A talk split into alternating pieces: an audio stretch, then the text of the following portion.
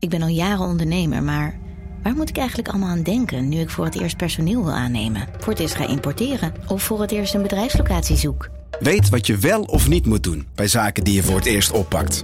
Check kvk.nl voor praktische stappenplannen. KVK, hou vast voor ondernemers. Hey podcastluisteraar. Ook op zoek naar een relevante invulling van je schaarse luisteruren? Tune dan in op de podcastserie ESG, even samengevat van BNP Paribas. Wij, Marloes en Aldert, spreken daar duurzame voorlopers en wereldverbeteraars. Waarover dan? Nou, bijvoorbeeld of we ooit duurzaam kunnen gaan vliegen. En waarom koeien in de stad nou een goed idee is? Dat en meer elke twee weken in een nieuwe aflevering. Dus abonneer je. ESG, even samengevat.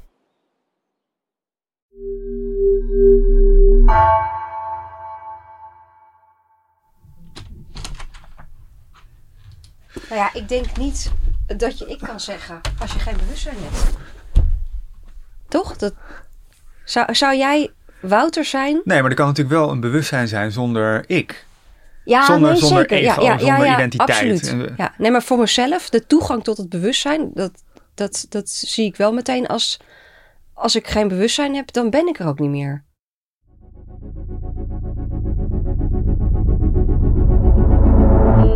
Dit is Future Affairs, de NRC-podcast die je anders doet kijken naar de toekomst. Mijn naam is Wouter van Noord, ik ben journalist bij NRC. En ik ben Jessica van der Schalk, filosoof en ik werk voor de Amsterdamse denktank Freedom Lab.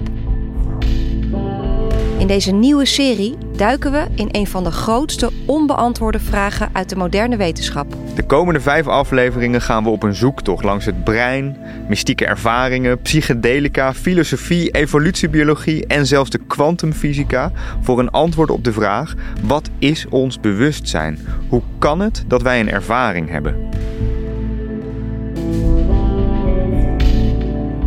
Welkom bij het mysterie van bewustzijn.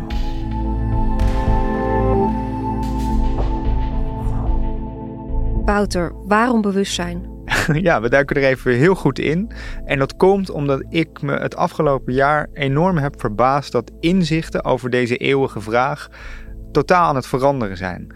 Eh, voorheen dacht ik, we zijn er wel zo'n beetje uit. Bewustzijn is eh, een product van stofjes en stroopjes in ons brein, want wij zijn ons brein eh tenslotte.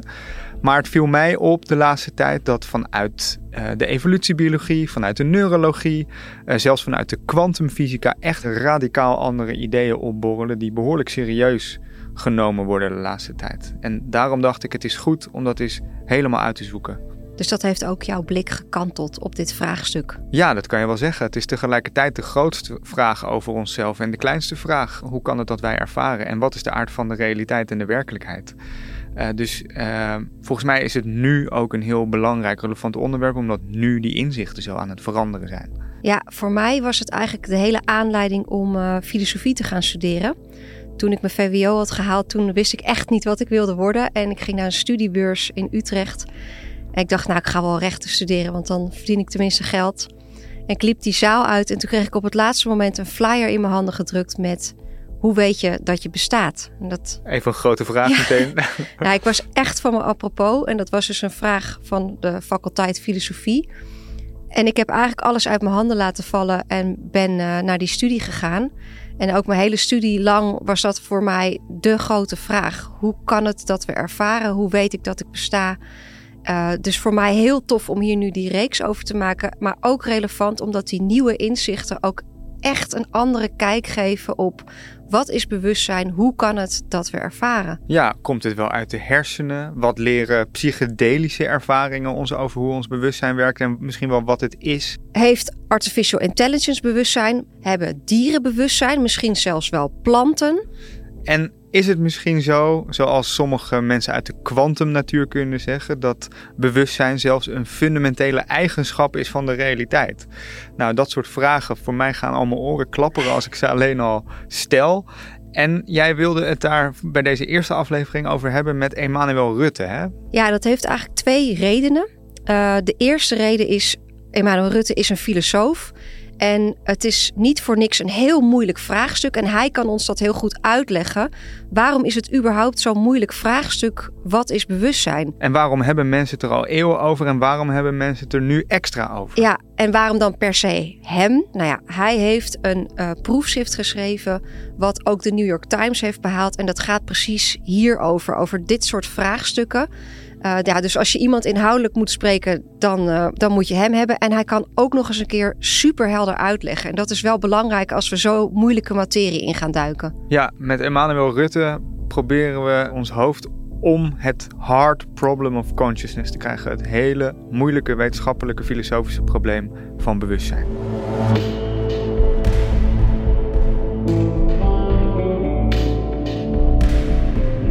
Welkom bij aflevering 1, het moeilijke probleem van bewustzijn. Emmanuel, welkom. Dankjewel. Wij staan hier nu helemaal aan het begin van onze zoektocht naar het mysterie van bewustzijn. Ik dacht tot voor kort vrij zeker te weten, het is een hersenproces. Bewustzijn komt uit onze hersenen. Klopt die opvatting nog wel? Uh, hoe ontwikkelt het denken in de filosofie en in de wetenschap zich de laatste tijd over dat grote vraagstuk van het bewustzijn? Ik denk dat we zo langzamerhand toch wel eraan toe zijn om te gaan erkennen dat bewustzijn mind, geest, bestaat, volstrekt eigensoortig is, een volstrekt eigen aard heeft dat radicaal verschilt van de stof, van de materie, dat het oorspronkelijk is en dat het fundamenteel is. Dat betekent onherleidbaar tot iets anders. Het is een fundamenteel bestaan dat niet tot een ander soort bestaan kan worden herleid. Dus dat het bewustzijn eigenlijk de grond vormt, of mede de grond vormt van de werkelijkheid.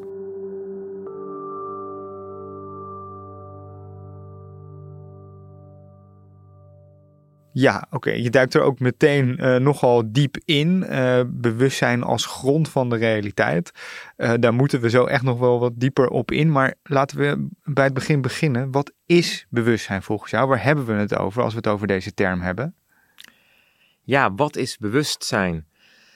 Het aardige van bewustzijn is dat het iets heel vertrouwds is. Iets wat we allemaal kennen uit onze persoonlijke ervaring. Waar we eigenlijk moeilijk een definitie van kunnen geven. Het gaat natuurlijk over ons innerlijke gevoelsleven, ons, ons denken, ons ervaren. Maar ook ons hopen, ons verwachten, ons begeren. Al die geestelijke aspecten van ons, ja, van ons mentale leven. Van, ons, zijn eigenlijk. Van ons zijn zou je moeten zeggen misschien wel. Dus we kunnen het wel schilderen, we kunnen er wel kenmerken van noemen, maar precies aangeven wat het nou is, in een exacte definitie, dat is eigenlijk niet mogelijk. En dat maakt ook onmiddellijk ook duidelijk wat voor een bijzonder fenomeen bewustzijn eigenlijk is. Ja, en, en wat maakt het zo'n bijzonder thema wat jou betreft? Nou ja, het is in feite datgene wat ons het meest nabij is. Het is hetgene wat ons het meest vertrouwd is. We kunnen aan alles twijfelen. We kunnen twijfelen aan het feit dat we een lichaam hebben. We kunnen twijfelen aan het feit of er een buitenwereld is. We kunnen echt overal aan twijfelen. Maar er is één ding. Filosofen kunnen dat vooral heel goed. Uh, filosofen kunnen dat vooral heel goed, klopt. Nee, maar dat kun je zelf natuurlijk ook. Van, uh, dat heb je vast als kind wel eens gehad. Dat je denkt, uh, bestaat de wereld eigenlijk wel? Daar kun je dus aan twijfelen, zeg jij. Ja.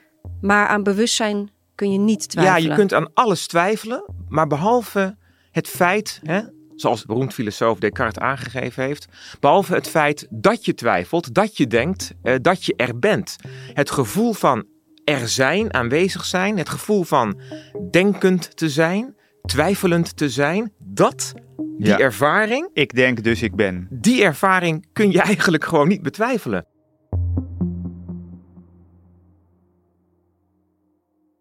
het aardige is dat daarmee ons mentale leven, ons bewustzijnsleven, van een hele andere aard lijkt te zijn dan al het andere. Omdat het namelijk zich apart stelt als het onbetwijfelbare. Is voor jou het bewijs dat er bewustzijn is alleen maar in jezelf? Kan ik bijvoorbeeld weten of jullie bewustzijn hebben, Wouter en Emmanuel, of kan ik dat eigenlijk niet weten? Heel strikt genomen ja kun je dat niet weten. Maar je kunt wel dingen af, je kunt wel uit gedrag afleiden. Uit, uit... Tuurlijk. Het is buitengewoon redelijk om te denken dat jullie er zijn en dat jullie ook bewustzijn hebben. He, tuurlijk. Ja, nee, maar, voor jou als, als mens um, is het bewijs van bewustzijn toch in eerste instantie, eerste hand. We hebben toegang tot bewustzijn vanuit het eerste persoonsperspectief. En dat is ook het enige waartoe we vanuit de eerste persoon toegang toe hebben. Al het andere kennen wij, weten wij, vanuit een ja, derde persoonsperspectief. Hè? Maar Ja. bewustzijn is vanuit een onmiddellijkheid gegeven. Ehm, wat de filosoof David Chalmers, Ja. bekend filosoof David Chalmers, het makkelijke en moeilijke probleem heeft genoemd. The easy problem en the hard problem. It's one of the most familiar facts in the world that we have this subjective experience, but it's also one of the most mysterious. Why is it that these physical processes in the brain should produce subjective experience? Why doesn't it go on in the dark without any consciousness at all? No one right now knows the answer to this question. Ja, dus de easy problem voor Chalmers is eigenlijk het probleem wat de breinwetenschappen bestuderen. Ja. Hoe werkt geheugen? Hoe werkt informatieverwerking? Hoe werkt herinnering? Hoe werkt waarneming? Hoe werkt gedragaansturing? Dat zijn de, de easy problems, omdat we dan heel nauwkeurig gaan kijken welke breintoestanden bepaalde mentale toestanden als het ware Ja. mee correleren. Dat gaat over wat je denkt, wat je ervaart. Dat gaat om het waarneembare gedeelte van, van het leven van de geest. Ja, Terwijl het de hard problem, het moeilijke probleem, een hele andere vraag stelt. Namelijk, wat is eigenlijk de relatie tussen geest en materie? Hoe kan het überhaupt Ja. dat een hoopje stof geest produceert? Absoluut. Dat zorgt er dus ook voor dat je over bewustzijn bijna per definitie dus geen data kunt verzamelen. Omdat je om data te verzamelen moet je toch ergens van buitenaf het objectiveren, het meetbaar maken, het Ja, je langs een het- latje leggen. Ja, kijk, filosofen menen dan toch dat je er wel data over kunt verzamelen, maar dan moet je je afvragen wat we met data bedoelen. Dus je kunt wel beschrijven tot op zekere hoogte dat je denkt, dat je voelt, dat je ervaart, dat je verlangt. En je kunt ook wel de inhoud van die verlangens en van die ervaringen beschrijven. Het, het blauw zijn van de hemel, de geur van verse koffie, het gevoel van verliefdheid. Je kunt daarover schrijven, Ja. je kunt het onder woorden brengen. En Misschien Dus- zelfs een scorelijstje opmaken van Ja, hoe sterk dus- het is of dus zo. die ervaringswereld kun je wel onder woorden brengen. Maar daarmee heb je nog niet aangegeven wat het is.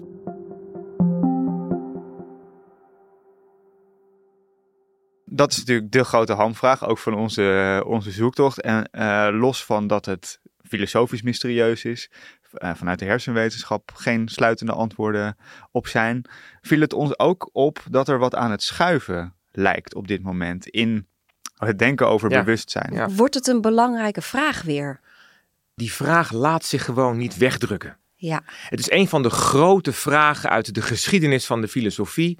Wat is de geest? Het laat zich gewoon niet wegdrukken. Er is lang geprobeerd om te beweren dat bewustzijn niet bestaat, ja, een illusie is. ja. Dat zijn de eliminatiedenkers. Die proberen het fenomeen, het verschijnsel van bewustzijn gewoon te ontkennen, te elimineren. Het is er niet, het is een illusie. Maar dat lukt niet, want zelfs als je zegt dat het een illusie is, heb je nog steeds het gevoel, de ervaring van de illusie. Maar ehm, wat je wel ziet in de laatste decennia, is dat in de natuurwetenschappen, bijvoorbeeld in de kwantummechanica, de notie van bewustzijn toch alweer zijn plek gevonden heeft. Ja, in de natuurkunde, de kwantumfysica, dat is de tak van de natuurkunde die de allerkleinste deeltjes van de realiteit bestudeert. Bijvoorbeeld door ze met hoge snelheid eh, op elkaar te laten knallen. eh, echt in te zoomen op eh, het weefsel van de realiteit. In die tak van wetenschap komen nu ideeën naar boven dat misschien bewustzijn een fundamentele eigenschap is van de natuur. En dat wordt niet door de minste geopperd. Daar zitten Nobelprijswinnende natuurkundigen bij. En die suggereren nu een rol voor bewustzijn in die natuurkunde. Klopt. Er zijn denk ik tegenwoordig niet heel veel fysici meer die een puur, strikt, radicaal, materialistisch wereldbeeld omarmen. Ik denk dat bewustzijn weer aan het terugkomen is in de natuurkunde. Om maar een voorbeeld te geven, omdat we toch de kwantummechanica genoemd hebben. Dus in de kwantummechanica heb je het fenomeen, het verschijnsel van het waarnemen van een systeem, een deeltjesysteem. Waarbij blijkt dat zodra we het systeem waarnemen, het systeem verandert. En de verandering van dat systeem wordt dan beschreven door de waarnemer. Dus dan wordt de waarnemer wordt dan een begrip dat gebruikt wordt in die theorie. We hebben de waarnemer nodig om te begrijpen hoe die deeltjesystemen kunnen veranderen. Ja, Ja, en wat is daar nou zo significant aan dat normaal in wetenschappelijk onderzoek, hè, als je empirisch onderzoek doet, dan is de observator, degene die het allemaal waarneemt, speelt absoluut geen rol in de uitkomst van het onderzoek. Dat lees je niet terug in de rapporten. Maar nu, ineens, bij die kwantumfysica, is degene die het observeert, wordt zelf subject van het onderzoek. Zeker. Die wordt het leidend voorwerp samen met wat er wordt bekeken door die lens, wordt het onderwerp van dat onderzoek. Ja. En dat is, ja, dat is natuurlijk heel erg raar. Volgens mij is dat nog nooit gebeurd in de wetenschap op die manier. Absoluut. Waarom is het eigenlijk nu een belangrijk thema? Dit is zo'n eeuwig eh, onderwerp. Waarom eh, moeten we het hier nu over hebben? Ik denk dat het belangrijk is voor ons om hierover na te denken, omdat het namelijk gaat over de vraag wie wij zijn. Wie zijn wij? Wat is de mens? We willen onszelf begrijpen. We willen uiteindelijk toch op de een of andere manier eh, proberen te, te begrijpen wie wij zelf zijn. Ja. Zijn wij dan inderdaad puur stoffelijk, puur materieel? Of zijn wij toch iets meer dan dat? Zijn wij toch inderdaad een, ja, een mind, een, een bewustzijn? En kun je voor ons schetsen op welke manieren is er nagedacht over wat bewustzijn is? Je zou kunnen zeggen dat er, dat er globaal zo'n drie verschillende posities zijn. Drie verschillende opvattingen. De eerste positie is de gedachte dat geest, bewustzijn en stof, materie aan elkaar gelijk zijn. Geest is stof. Bewustzijn is materie. Men plaatst een is gelijkteken tussen geest en stof. Het is gewoon hetzelfde. Dus het bewustzijn is een is stroompjes Ja. en pulsjes in je brein. Eh, het gevoel van een ervaring, een gevoel, is gewoon gelijk aan een groepje vurende neuronen. Met hormoontjes en stroompjes en dingetjes. Breintoestanden of hersentoestanden zijn gelijk aan mentale toestanden. En- En ik denk ook dat dit wel een beeld is wat in het dagelijks leven, dat, dat veel mensen dat toch ook denken. Dat, Ja. dat, dat het bewustzijn verklaard is als je de breintoestanden goed in kaart hebt gebracht. Klopt. Wij Dus- zijn ons brein Ja, ik wou Ja. gaan zeggen inderdaad. Precies, ja. hè, Dus, dus wij zijn ons brein. Ja, dat is Eh, positie 1. Ja, of de mens is een machine. Om, Ja. het- om een klassiekere eh, duiding te noemen. Dus dat is het identiteitsdenken. Een tweede opvatting stelt dat geest en stof niet gelijk aan elkaar zijn, maar dat het bewustzijn, de geest, wordt veroorzaakt, wordt geproduceerd door het brein. Dus de materie, de stof, produceert de geest. Ehm, er wordt meestal gesproken over emergentie. Ja, Dit is het emergentiedenken. Moet je even uitleggen hoor. Ja, want het woord emergentie verwijst naar emergeren. En emergeren betekent voortkomen uit. Ontspringen aan, voortkomen uit. Ja. Dus de stof, de materie, laat het bewustzijn ontstaan. Maar het is niet hetzelfde Nee, als het, is niet hetzelfde. Ja. Nee, inderdaad. Bij emergentie krijg je dus een product, een resultaat, dat eigenschappen heeft, Ja. die niet onmiddellijk ook eh, eigenschappen zijn van de veroorzaker.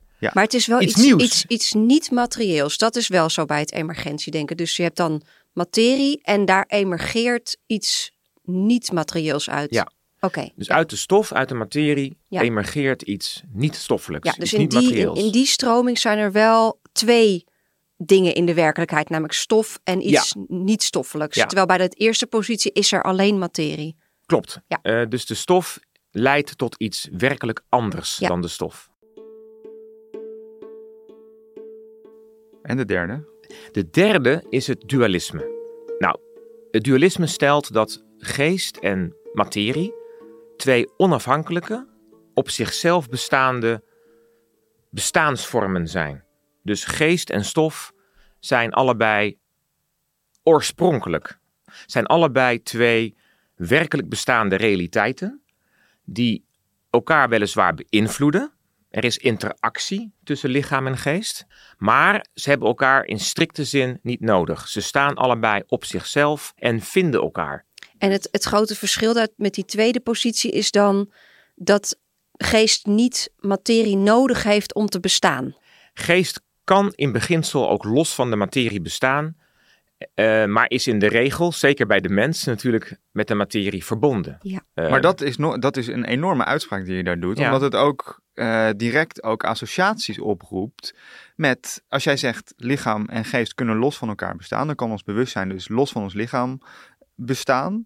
Dat roept ook direct vragen op over wat is leven? Eh, wat gebeurt er na de dood? Dan kom je al snel in dat soort beetje zingevende vragen. Ja, en wie ben Eh, ik? Want ben ik dan, Ja. dan, dan ben ik dan mijn geest of ben ik mijn lichaam? Allemaal van dat soort zingevingsvragen. En verlaten we dan niet het domein van de wetenschap en de filosofie voor het domein van de religie Spiritualiteit, en de ja. spiritualiteit? Nou ja, nadenken over geest en, en stof en de relatie daartussen is in principe nog geen religie of theologie. Het is nog steeds filosofie.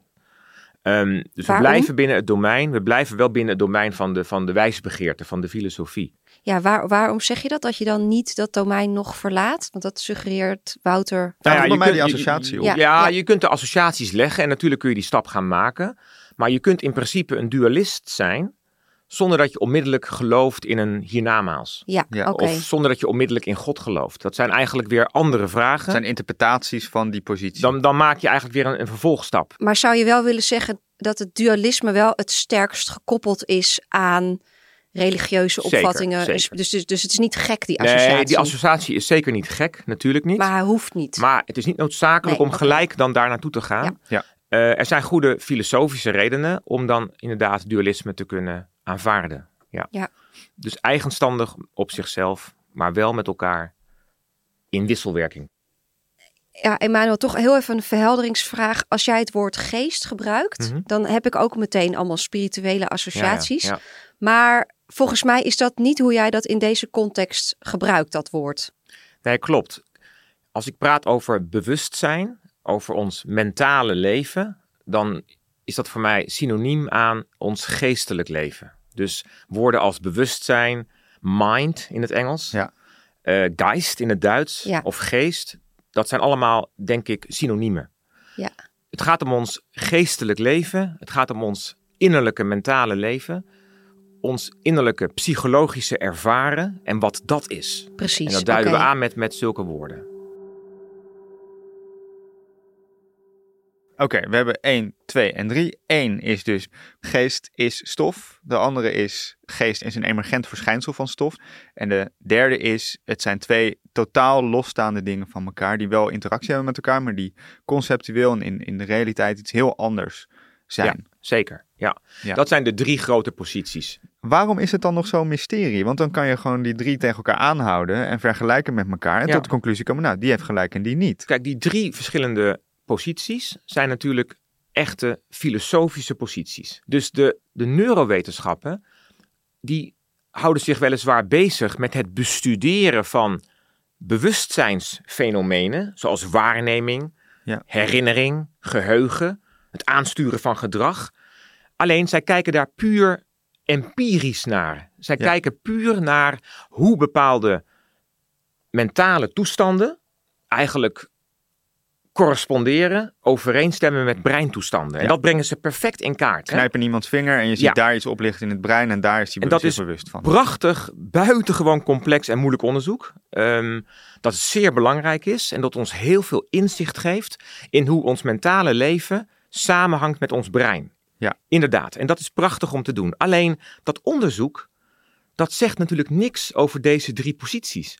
Hmm. Omdat namelijk elk van deze posities volledig verenigbaar is met die resultaten. Maar toch heeft die neurowetenschappen lange tijd ervoor gezorgd dat positie 1 geaccepteerd werd. Namelijk, bewustzijn is, Is- gelijk aan het brein. Dat Ja. zijn in ieder geval, ik, ook als ik met Wouter hier in de voorgesprekken, Ja. was dat toch wel iets wat, wat heel erg geaccepteerd is. Kun, kun je uitleggen waarom werkt dat niet gewoon? Waarom kan ik niet gewoon zeggen.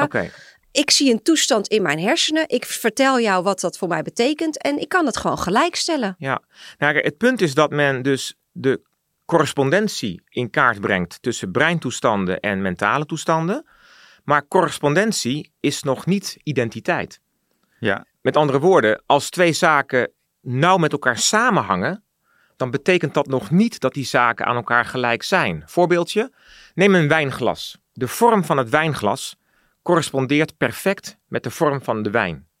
Als ik, het wijn, als ik het wijnglas verander en een andere vorm geef, zal de vorm van de wijn ook op dezelfde wijze veranderen. Perfecte correspondentie, akkoord? Ja. Ja, ja. Maar daaruit volgt niet dat de wijn gelijk is Ja. aan het glas. En dit speelt voor jou ook met bewustzijn en materie. Zeker, zeker. Dus als je gaat zeggen dat bewustzijn en materie aan elkaar gelijk zijn, dan krijg je allerlei problemen. Dus één probleem is bijvoorbeeld dat als twee dingen werkelijk aan elkaar gelijk zouden zijn, dan moeten alle eigenschappen van het ene ding ook gelijk zijn aan alle eigenschappen van het andere ding. En waarom gaat dat niet op voor eh, bewustzijn? Nou, laten we het eens bekijken. Neem nou de uitspraak dat mijn zien van het rood van de roos. We weten hoe het is, hoe het voelt om rood te zien. Dan zou dat dus, dat, identiek zijn aan een groepje vurende neuronen. Wat Ja. zijn vurende neuronen? Want Aan een breintoestand. Ja. Aan een neurale toestand. Precies, ja. In de stof. in de stof. Dus dan zou die ervaring een massa hebben, een vorm hebben, een dichtheid hebben. Ja. Dat is natuurlijk, ja, dat is eigenlijk heel raar om te zeggen. Dat is een, wat filosofen noemen, een categoriefout. Ja, dat is net als dat ik aan jou vraag hoe laat is het en dan zeg jij kaas. Ja, of, de, of ik zeg, de premier van Nederland zou een priemgetal kunnen zijn. Dat zijn categoriefouten. Ja. Ehm, en andersom ook. Dus, dus mentale, mentale ervaringen hebben betekenis. Dus wat jij zegt is dat er een fundamenteel verschil is tussen breinactiviteit en de kleur rood en de ervaring van die Ja. kleur rood. Dus hoe het voelt voor mij om rood te zien. Maar ik merk dat ik nog steeds eh, wat moeite heb met wat je nou precies bedoelt met dat onderscheid tussen stof en ervaring. Eh, kan je daar ons misschien nog een beetje meer in meenemen? Ehm, ja, dus er is een heel bekend eh, gedachte-experiment in de filosofie. De kamer van Mary, waarbij Mary een persoon is, een vrouw is, die haar hele leven is opgesloten in een zwart-wit kamer. Moet je je voorstellen. Haar hele leven is zij in een zwart-wit kamer opgesloten. En zij is haar hele leven bezig geweest met een studie naar lichtverschijnselen. Ze weet alles wat er te weten valt over fotonen, Golflengtes. over golflengtes, over lichtbreking, optica. Ze weet er echt alles van. En stel je nou eens voor dat op een dag, nadat ze al die kennis vergaard heeft, dat ze eindelijk wordt vrijgelaten. Ze mag naar buiten. Ze mag de wereld inlopen. Ze loopt naar buiten en ze ziet voor het eerst een rode roos. Ze kijkt naar een rode roos en ze ervaart voor het eerst in haar leven wat het is, hoe het voelt om rood te ervaren. Nu, heeft Mary nou iets nieuws geleerd of niet?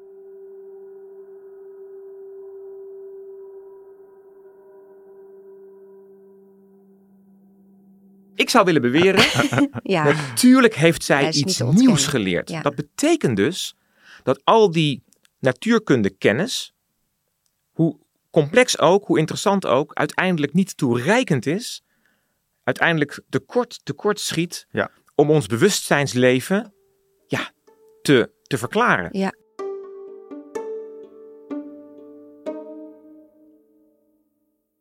Dus de claim dat wij stof zijn, is zo buitengewoon, gaat zo tegen onze intuïtie in, dat je eigenlijk dus de bewijslast zou moeten leggen bij degene die dat beweren.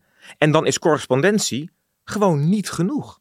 Nee, want jij, meer wat, jij zegt hierin heb je gewoon eigenlijk met een heel simpel voorbeeld laat je zien dat de eigenschappen verschillen. Want die, die groepje neuronen, daar is geen betekenis in te vinden. Hè? Als, eh, als je dat ziet voor je ziet, zie je gewoon een grijze massa.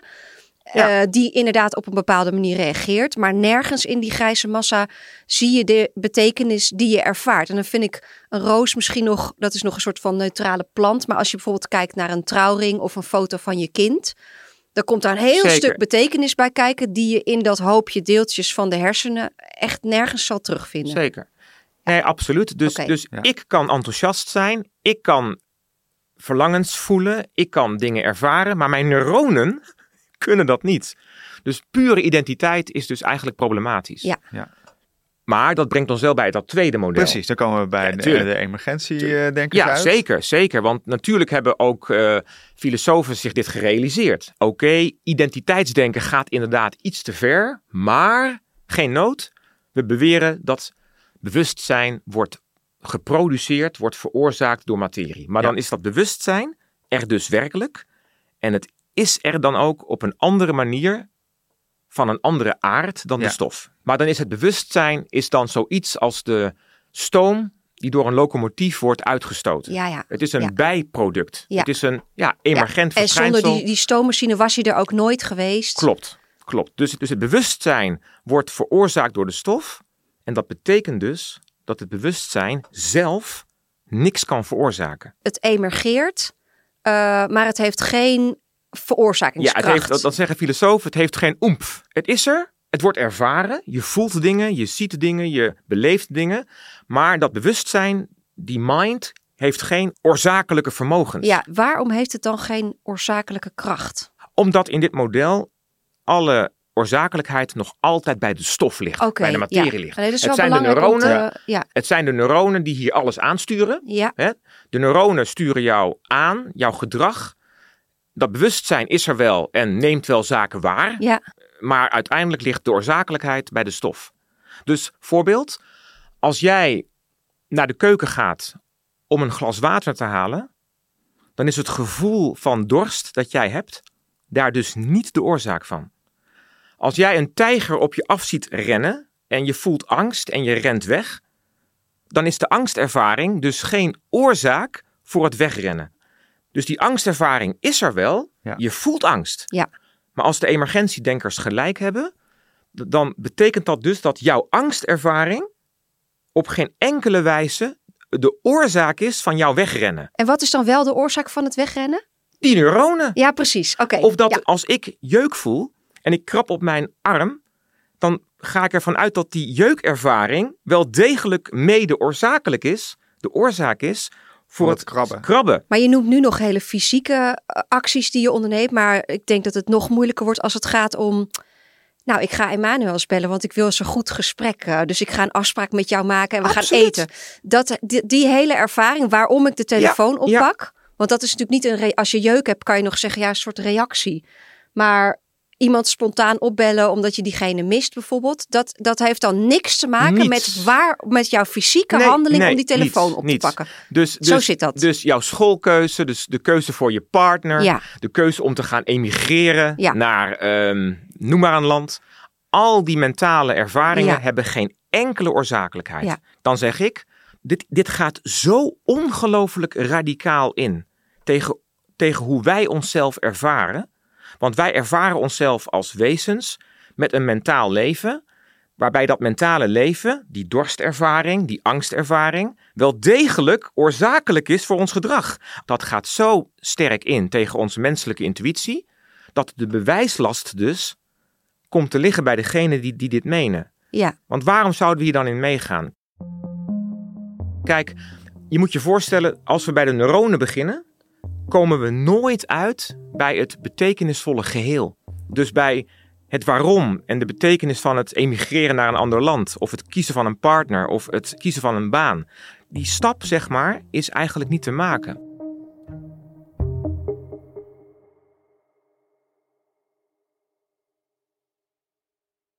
Nog een ander probleem voor het emergentiedenken is dat we eigenlijk nog niet het begin van een verhaal hebben over hoe pure materiële structuren, hoe complex dan ook, hè, uiteindelijk tot gevoel, tot ervaring zouden kunnen leiden. Kijk, je kunt materie nemen en je kunt materie natuurlijk zich laten ontwikkelen. En die materiële structuren die kunnen dan steeds complexer worden en complexer worden en complexer worden. Er ontstaan allerlei bewegende organismen die allerlei gedrag vertonen, natuurlijk. Maar het blijven uiteindelijk allemaal hele complexe materiële structuren. Er is geen enkel moment waarop als het ware de sprong gemaakt wordt van een complexe materiële structuur naar, naar iets radicaal anders. Namelijk innerlijke, subjectieve ervaring. Die stap wordt in dat emergentiedenken nooit, nooit duidelijk. Afgemaakt, nooit duidelijk En gemaakt. je kunt een, een ton nemen van miljarden en miljarden knikkers, bij wijze van spreken. En je kunt die ton miljarden en miljarden jaren gaan schudden. Hè? Ja, En dan ontstaan er de meest fascinerende en complexe knikkerconfiguraties. Het zal ongetwijfeld een fantastisch complex schouwspel worden. Maar er is niks in die ton dat werkelijk een innerlijkheid heeft. Dat werkelijk een binnenwereld heeft. Dat Ja. werkelijk gevoel heeft. Het blijven uiteindelijk gewoon hele complexe knikkerconfiguraties. Ja. En dat is het Ja. probleem van het emergentiedenken. Die stap wordt eigenlijk nooit inzichtelijk. Nou, lekker dan, Emmanuel. Je hebt nu even twee eh, basisaannames over hoe dat dan zit in het, eh, eh, in het brein met bewustzijn onderuit gehaald. Je hebt het eh, geest is stofdenken weggevaagd. Eh, het emergentiedenken heb je op losse schroeven gezet. Natuurlijk zijn er ook wel dingen tegen in te brengen. Er zijn hele filosofen eh, scholen bezig om hierover te debatteren. Zeker. Maar laten we even aannemen, we gaan even met jou mee. Neem ons eens mee naar die derde positie dan. Ja, dus Wat die blijft derde, er dan over? Ja, dus die derde positie, die, die komt eigenlijk in beeld als we dus ook inzien dat dus die eerste twee modellen toch echt problemen hebben. Want wat blijft er dan over?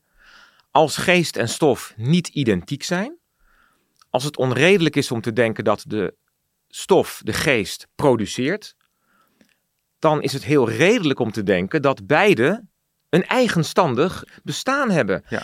Heel anders zijn, maar uiteindelijk dus op zichzelf bestaan. En, en je komt bij dat derde denken, dat dualisme, als je in de eerste plaats erkent dat de stof reëel is. Ja. Dus dat je erkent, er is materie. Ja, dat kunnen we ook wel vaststellen. En dat zich. is denk ik vrij redelijk om te denken. Hè? Dus, Ja. Maar die stap moet je even met elkaar maken. Ja. Er is stof, mensen. Ja. Er is gewoon stof. Prima. Maar tegelijkertijd moet je ook in alle eerlijkheid zeggen, net zoals je zegt er is stof, moet je ook gewoon erkennen, er is ervaring. Ja. Dat is weer dat binnenperspectief, dat die persoonlijke ervaring. Er is bewustzijn. Ja. En dat bewustzijn, waar we allemaal onmiddellijk toegang toe hebben, dat is er ook. Maar het is niet gelijk aan de stof. Het wordt er niet door, door veroorzaakt. Het is van een hele andere aard, radicaal anders.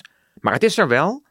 En ze zijn ontegenzeggelijk op elkaar betrokken. Ze beïnvloeden elkaar. Hè? Ja. Want ja, neem maar een paar biertjes, dan Ja. weet je onmiddellijk dat de materie natuurlijk de geest beïnvloedt. Ja, je, je kan je bewustzijn op allerlei gekke En- manieren manipuleren. En andersom ook. Ja. Eh, want als je gaat nadenken, je gaat verlangens vormen, je gaat allerlei intenties vormen, Ja. dan gaat je lichaam ook bewegen. Hè? Ja, Als jij besluit om te gaan lunchen, dan gaat jouw lichaam bewegen. Dus Ja. er is dus interactie, er is wisselwerking tussen geest en materie. En dan kom je uit bij wat ik dan het interactie-dualisme noem.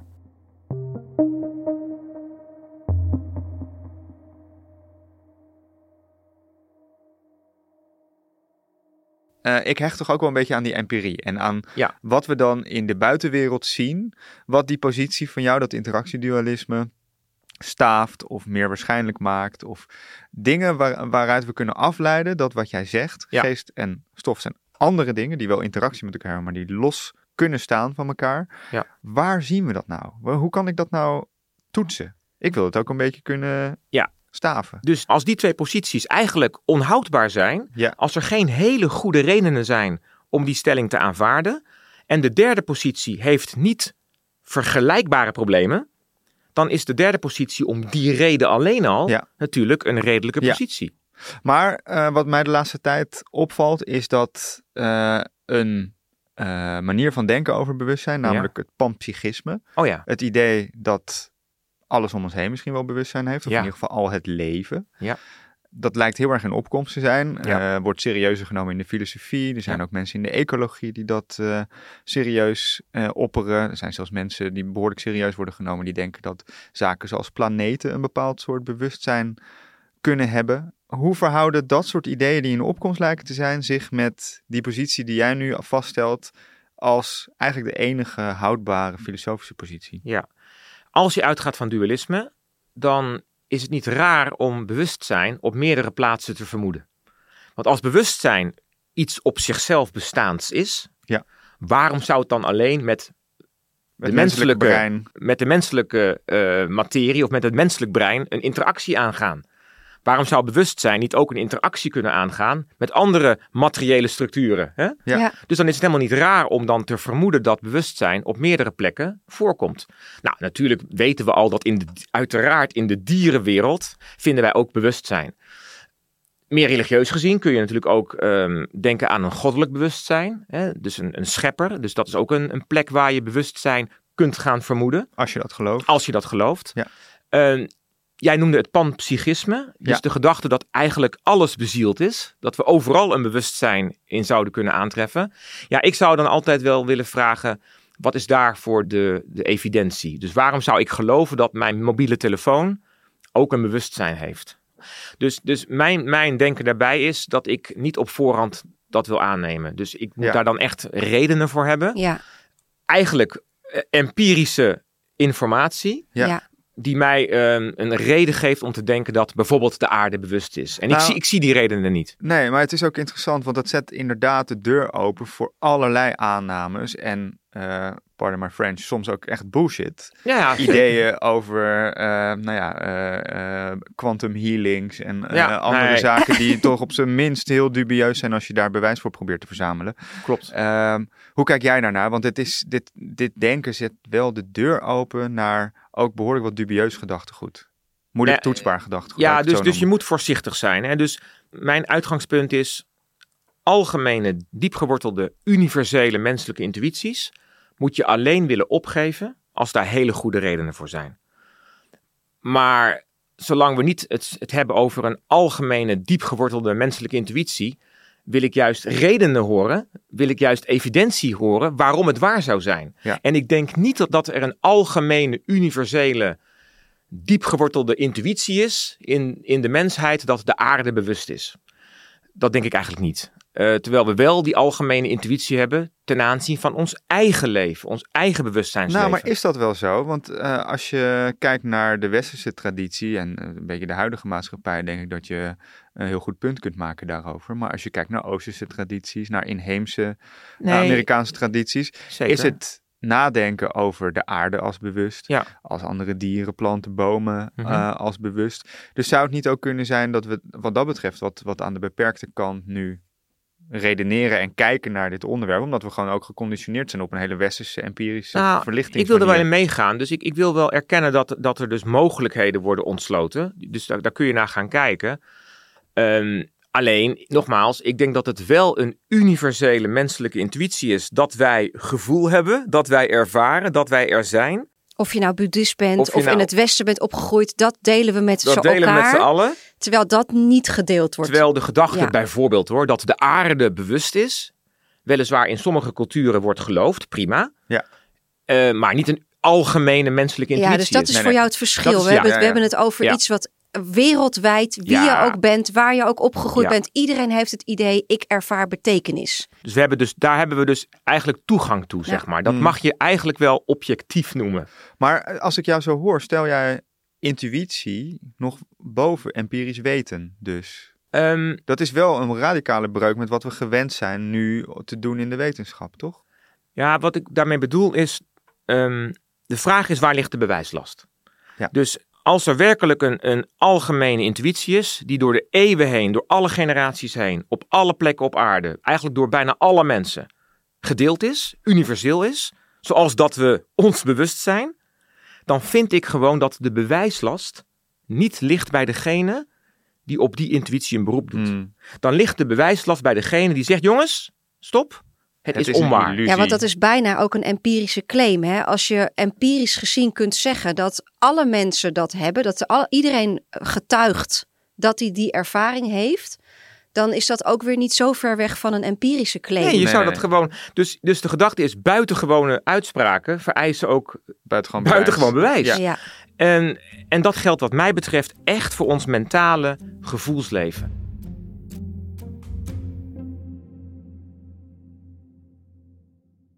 Ja, dus Emmanuel, om even terug te gaan naar hoe jij denkt dat het zit, dat interactiedualisme, dat stelt dus dat eh, geest en stof allebei fundamenteel zijn en een interactie met elkaar aangaan. Maar wat bedoel je nou met dat iets fundamenteel is Ja. voor die werkelijkheid? Wat betekent dat? Kijk, dus elke wetenschappelijke theorie of elke filosofische theorie over de werkelijkheid moet met bepaalde fundamentele begrippen starten. Je hebt altijd een bepaald kader van concepten of van begrippen van waaruit je je theorie bouwt. Een soort axioma's. Heb je het Axioma's, ja. Wat is dat? Dat zijn de basisveronderstellingen. Dat zijn de fundamentele uitgangspunten van waaruit je je theorie bouwt. Mag ik heel, Kan je een een hele, ja, mag ik even voor- zo'n heel simpel Tuurlijk. voorbeeld is gewoon ja, als je wetenschap doet, dan is je vooronderstelling, maar die is zo evident dat je daar nooit eigenlijk over nadenkt. Er bestaat een wereld. Bijvoorbeeld. Dat is het axioma. Ja. Want je gaat geen wetenschap bedrijven als je denkt dat de wereld niet bestaat. Dus axioma's zijn hele basale aannames. Ja, als je die niet doet, dan, Nee. dan heeft het eigenlijk geen zin meer wat je aan dus het doen zelfs als we een theorie van alles ontdekken, de ultieme theorie van alles, die we natuurlijk zoeken, Ja, dan kom je daar ook weer begrippen tegen. Die dus inderdaad niet nader kunnen Die worden kan je niet geanalyseerd. en je moet ze aannemen, want anders dan, ja, dan kan je niks maar je, kan, beginnen. maar je kan dus ook dat blokje niet verder open splijten en erin kijken. En je moet gewoon aannemen, bewustzijn is fundamenteel, punt. We Nou, kunnen het- daar, het- het- en we het- kunnen daar ook wetenschappelijk niet meer dieper op in eh, Nou- boren om dat blokje open te krijgen. Nou, we kunnen wel alle aspecten van bewustzijn in kaart brengen. Denken, voelen, geloven, willen, begeren, voorstellen, Noem er nog eens een paar. visualiseren. al best een lange lijst. Ja, visualiseren, Ja, ja. hopen, plannen. verwachten, plannen. Ja. Dus we kunnen het wel uiteenleggen. We kunnen het wel beschrijven. Ja. En we kunnen ook heus wel misschien over graden van bewustzijn spreken. Hoog bewustzijn, laag bewustzijn. Je kunt het wel als het ware beschrijven. Maar de aard ervan is puur onherleidbaar. Ja, en een- Niet nader analyseerbaar. Dus ik denk dat we eraan toe zijn om te zeggen: het is een fundamenteel aspect van de wereld dat zich niet verder laat herleiden Ja. tot nog fundamentele Maar aspecten. hier zet je toch ook voor mij, eh, ik weet niet of je de deur dichtgooit of open zet. We zetten volgens mij de deur open naar allerlei manieren van denken, ook wensdenken en dus ontoetsbaar denken, die voor mij heel onbevredigend voelen. En je gooit een deur dicht door te zeggen, ja, het is fundamenteel en het is onkenbaar. Het is dus in, in die zin wat heel veel mensen in de loop van de eeuwen, eh, millennia, God hebben genoemd. Ja, dus, dus, dus onkenbaar in de zin dat we de aard ervan, dat we daar niet meer bij kunnen. Ja. Maar dat is voor materie ook, zeg dat jij. zou je Dat uiteindelijk, kijk, uiteindelijk kun je ook zeggen, materie is fundamenteel. Ja. Hè? En En inderdaad. dat betekent niet dat we moeten stoppen met materie onderzoeken, Nee, nee. Maar, dat, maar dat Ja. betekent gewoon dat we niet een andere definitie hebben voor materie dan materie. Zeker, ja. Maar is het terecht dat het bij mij die associaties oproept van God? Het is terecht, want als je inderdaad een dualist bent en je gelooft dat geest, bewustzijn, mind op zichzelf kan bestaan, ook in principe zonder aan stof gekoppeld te zijn. Dan kom je natuurlijk bij de mogelijkheid van een God. Want God, als God bestaat, even als God bestaat, wordt God toch vaak begrepen als een onstoffelijk wezen. Maar kan je hem wel even definiëren in deze podcast? Want Nou, God heeft natuurlijk echt een bijbelassociatie. maar dat, En, Nee, eh, nee, dat begrijp ik. en- Nee, Ja. nee, oké. nee, nee, goed. het is Bij jammer dat, ja, Nee. het is jammer dat we dat woord gebruiken bijna. Omdat je toch, als je het filosofisch wil definiëren, kom je niet op de God van... Nee, nee, nee, nee, Abraham, nee, nee, nee, eh, nee, maar dus, dus we, we gaven alleen aan of het, of het erbij kan passen. Hè? Ja. Ehm, niet dat het eruit volgt. Nee. Wat, wat hier dan volgt, nu, hier in deze, in deze discussie, is dat het redelijk is om te denken dat bewustzijn fundamenteel is. En op de een of andere manier ook de oorsprong is van de werkelijkheid. En Ja. hoe dat bewustzijn er dan op dat niveau uitziet, dat is een tweede.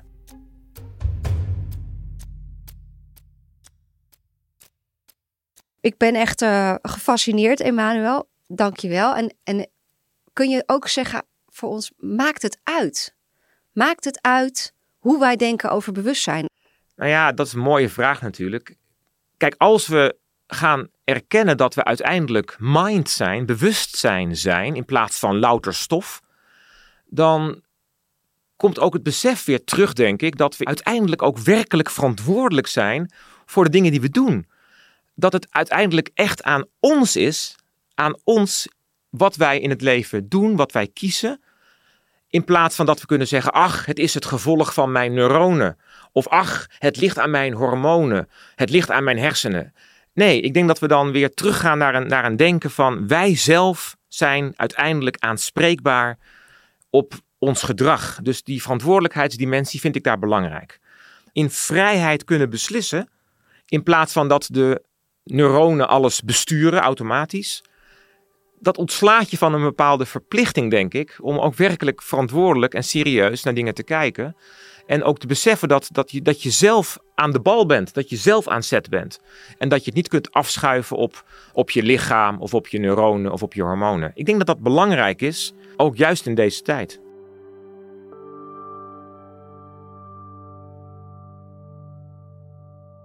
Ja, en toch gaan we in onze podcast nog behoorlijk wat dieper in ook dat brein duiken. Samen Ja. met Cyril Pennerts, hoogleraar eh, eh, neurologie hier aan de UvA. En dat zeg jij ook, het, het brein, dat is evident dat daar ons, ons eigen bewustzijn in ieder geval zich afspeelt. En dat, het is dus in ieder geval interessant ook om daarin te duiken, toch? Of kunnen we dat hele brein weggooien? Nee, en, nee. en vergeten? Nee, nee, want ik ben natuurlijk interactiedualist. Ja. Dus zoals een stuurman een schip nodig heeft om op de open zee te kunnen varen, Ja. zo heeft onze geest het brein nodig om zich in deze wereld ook te kunnen manifesteren. Het brein is een instrument voor de geest, net zoals het schip een instrument is van de stuurman. Dus ze hebben elkaar in dit leven hier nodig. Hè? Ja. En dan is het En- dus en- ook echt zinnig om dat schip te bestuderen. Ja, ik zou het. Nee, maar ja. dat gaf ik al aan. Hè. Het breinonderzoek is prachtig onderzoek en buitengewoon belangrijk. Alleen we moeten ons realiseren dat de neurale wetenschappen, dat de neurowetenschappen, de breinwetenschappen, hoewel ze dat allemaal prachtig in kaart brengen, hoe breintoestanden en mentale toestanden zich tot elkaar verhouden, niks zeggen over die drie posities. Ja. Echt niets kunnen zeggen over die drie modellen. Ja. Omdat al die drie modellen ermee verenigbaar zijn. Het is een metafysisch probleem. Hè? Een metafysisch probleem dat zich als het ware op een ander niveau bevindt. Gaat Ja. dat ooit de filosofie verlaten?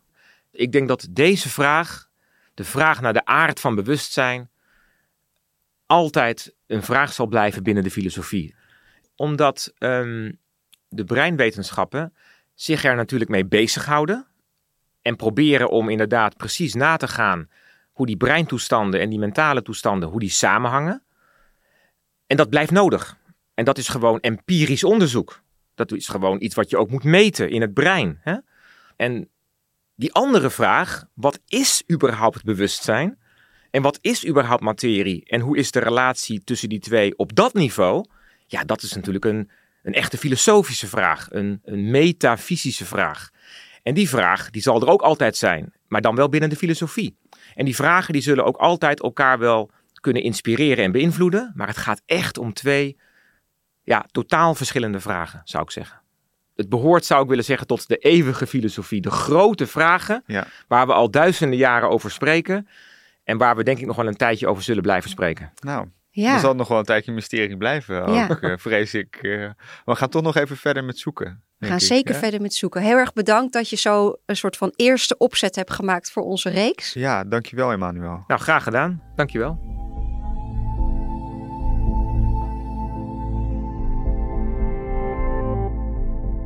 Nou, jij zei Emmanuel is de studio uit. Zijn we nou dichterbij of verder af komen te staan op, op een antwoord op de vraag wat bewustzijn nou is? Ik denk wat bewustzijn is, dat heeft hij fijn geschetst. Eh, onze zoektocht, zeg maar. Ja, daar moeten we echt. is. ja, dat, dat grote probleem hebben we zeker niet opgelost. Ehm, maar wat hij wel voor ons heeft gedaan, echt, is hoe kun je erover nadenken. Ik was vanuit mijn studie daar wel meer bekend mee dan jij. Dus ik ben ook wel benieuwd naar of jij nou het gevoel hebt dat je beter kunt nadenken over dit vraagstuk. Ja, dat denk ik wel. In ieder geval heb ik een soort nieuw meetlatje in mijn hand gekregen. waarmee ik ook kan luisteren naar wat die andere wetenschappers mij te vertellen hebben over dat bewustzijn. Eh, de volgende keer gaan we het eh, eh, over bewustzijn hebben met Cyril Penarts, een hoogleraar neurowetenschappen. Dus die kijkt echt naar dat brein. Echt naar die materie. Dus we hebben nu ook wat eh, kritische vragen in onze achterzak om eh, die benadering, denk ik, ook eh, eh, echt wel een beetje proberen te fileren of af te pellen samen met Cyril.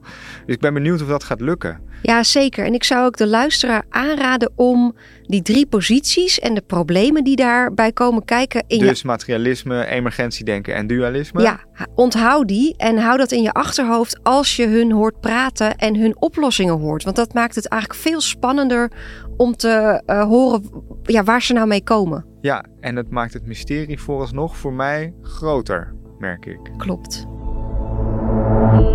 Bedankt dat je luisterde naar Future Affairs. Dit is een podcast van NRC. De redactie en productie is gedaan door Ruben Pest. De montage door Gal Tsadok Hai. En de muziek is gemaakt door Rufus van Baardwijk.